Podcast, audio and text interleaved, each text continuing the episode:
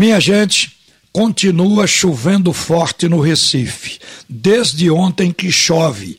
Tivemos uma noite de chuva intensa, chuva forte em alguns locais, alagou algumas ruas.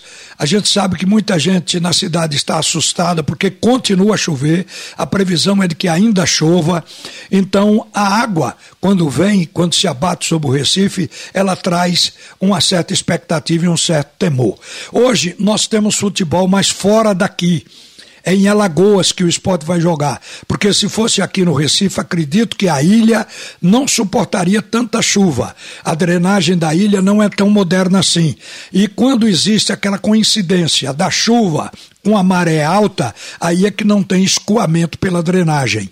Qualquer estádio, não é só o da Ilha do Retiro, qualquer estádio aqui na capital, ele fica prejudicado quando chove. O único que nós temos preparado para isso, feito para uma Copa do Mundo, é a Arena de Pernambuco. Lá a drenagem está no nível mais alto que o rio. Pode chover cântaros que o escoamento não é interrompido, não há represamento, portanto, o estádio que suporta um jogo em dia de chuva forte é a Arena de Pernambuco e não mais outro. Agora, o jogo é em Maceió. Lá também está chovendo. Espero que não tanto quanto aqui e que o estádio Rei Pelé tenha condições, mesmo úmido, molhado, de receber o jogo, porque o jogo vai ser à noite, às 21h35, o que até lá, se parar de chover, dá para fazer o escoamento. Agora, gente, vai ser uma partida pesada, uma partida teste, uma partida grande para o Esporte Clube do Recife. Esse time do CSA ele já está encaixado. Tem conjunto, tem jogado bem, tem variações de jogadas. É uma equipe que a gente pode chamar de pronta. O técnico Mozart, inclusive, diz que vai usar força máxima hoje à noite contra o esporte. Esse time no Rei Pelé não perdeu de ninguém. Isso já vem desde o ano passado. Mas este ano foram nove jogos e a equipe do CSA ganhou oito e empatou apenas um dentro do Rei Pelé. Então o esporte vai pegar um adversário fogoso num local onde ele acha que ele é o rei.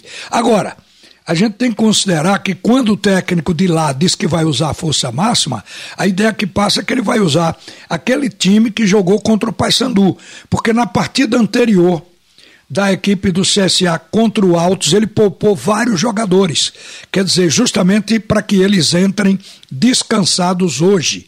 Então o técnico Mozart, ele deverá entrar em campo com aquela equipe que goleou o Paysandu por 4 a 1 pela Copa do Brasil. É o Marcelo Carné, o Igor, o Elton, Werley e Hernandes, Giovanni, Gabriel e Rolim, Marco Túlio, Oswaldo e Rodrigo Rodrigues, sem botar nem tirar. O time que goleou foi esse aqui.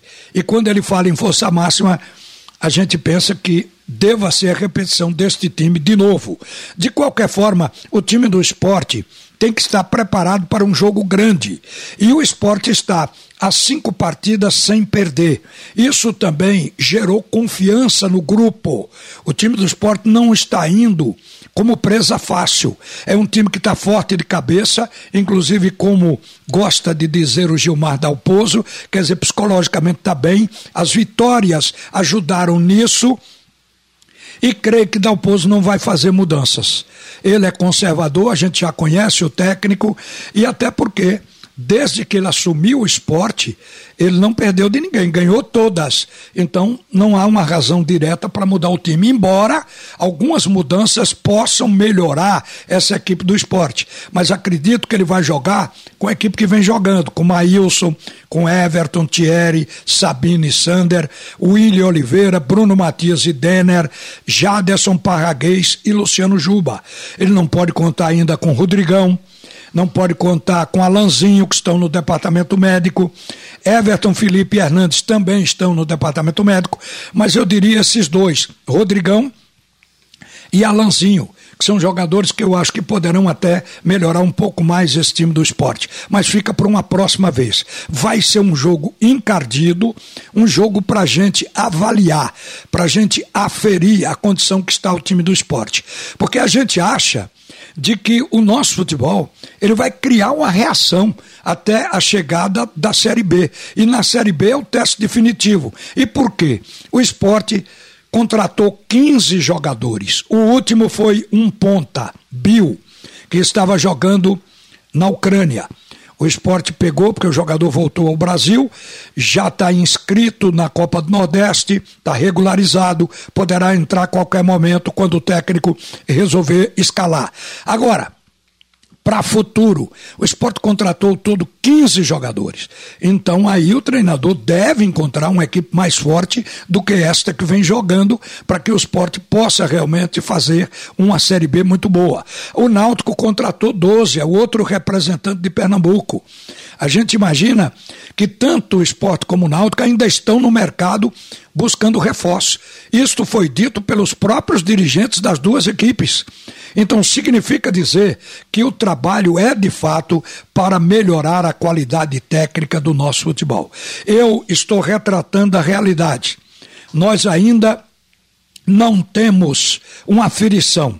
O jogo do esporte hoje, o jogo do Náutico amanhã contra o Botafogo na Paraíba. São partidas que já vão começar a fazer esta aferição de qualidade. Mas a gente só pode dizer que as equipes podem ser aferidas quando os técnicos disserem: vou entrar na Série B com este time. O Dalpozo disse isso no esporte e o Felipe Conceição disse isso com o Náutico. Eles ainda têm jogadores para testar. Após isso, a gente terá a chamada aferição definitiva da qualidade do futebol de Pernambuco este ano.